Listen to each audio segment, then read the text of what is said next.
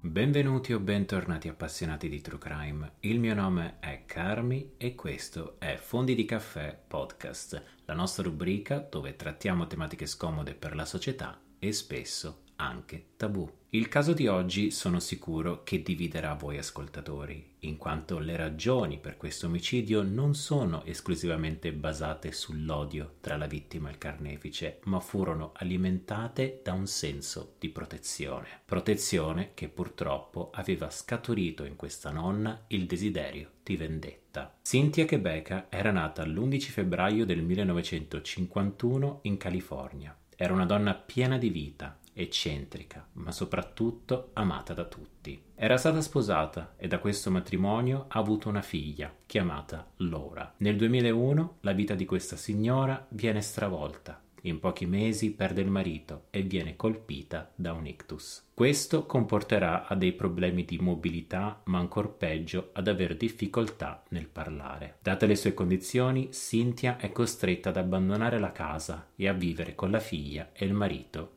Geoward. Questa decisione fu ancora più difficile, dato il cattivo sangue che scorreva tra Cynthia e il marito della figlia. L'uomo era un agente immobiliare, ma anche un allenatore del team di rugby. Era molto rigido e con poca pazienza, un ex militare che imponeva terrore in casa, dove cresceva con Laura tre dei suoi figli, due della quale prevenivano dal matrimonio precedente. C'era attrito tra Jeward e Cynthia ed entrambi non avevano problemi nel mostrare il malcontento. Jeward però non si era fermato agli abusi psicologici, ma anche a quelli fisici. Cynthia, che era una fumatrice, andava spesso fuori in giardino ad accendersi una sigaretta e in diverse occasioni Jeward, che odiava questo suo vizio, la lavava con la pompa dell'acqua dicendo se vedo una fiamma libera la spengo, è parte del mio addestramento. Queste azioni sono piene d'odio e mostrano come l'uomo cercava scuse per litigare. Ma la goccia che fa traboccare il vaso avviene nel gennaio del 2014, dopo che ad aver disobbedito il padre, uno dei figli maschi corre dalla nonna in lacrime, mostrandogli i lividi. E questo non era un caso isolato. Jewart picchiava regolarmente i figli e la moglie. E per quanto Cynthia avesse confrontato la figlia, la risposta che le era data era sempre la stessa. Mamma, per il bene dei miei figli non posso lasciarlo. Cynthia allora decise di acquistare una pistola e di andare al poligono ad esercitarsi. È ora l'11 febbraio del 2014, il compleanno di Cynthia, e a svegliarla è la figlia.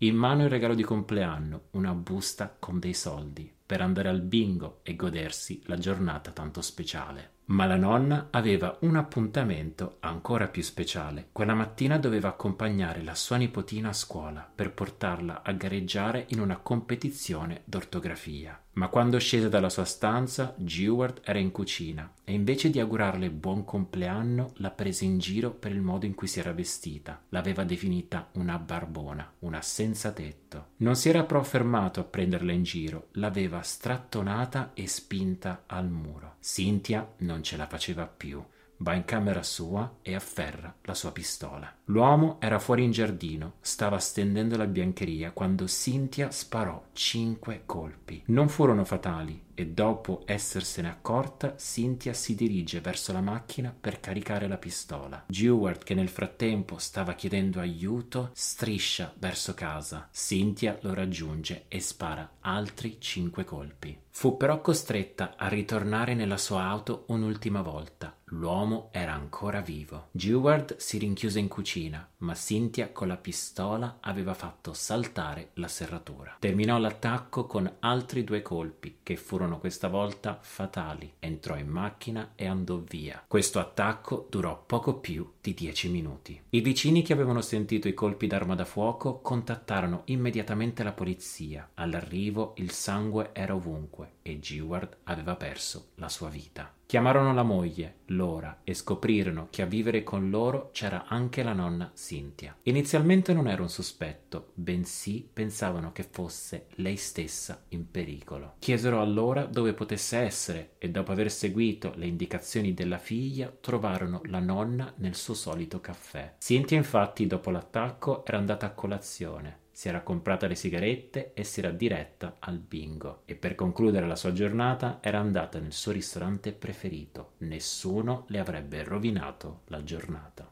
Fu ritrovata alle 18 e portata in commissariato per delle domande. Durante l'interrogatorio finse di non capire, fece ripetere più e più volte che l'uomo era morto. Finse addirittura di piangere. Ma la nonna non era un'attrice e la polizia cambiò tattica. Chiesero che cosa pensasse di Geward e Cynthia senza esitazione disse che era cattivo, severo, che abusava la figlia e i nipoti. Uno degli investigatori disse qualcuno doveva fermarlo e con queste parole, forse pensando che sarebbe stata capita, Cynthia confessa, dicendo quel qualcuno sono io, l'ho sparato. Cynthia fu arrestata con l'accusa di omicidio di primo grado. In tribunale la difesa spinse l'idea che l'omicidio non fosse premeditato, ma l'accusa portò come prova l'acquisto della pistola e le visite al poligono, settimane prima dell'attacco, dicendo che in precedenza la donna non aveva mai mostrato interesse nel possesso di armi da fuoco. La difesa provò a giustificare le azioni basandosi sugli abusi ricevuti, sul comportamento della vittima, sui lividi presenti nel corpo della moglie e sulle volte che la violentava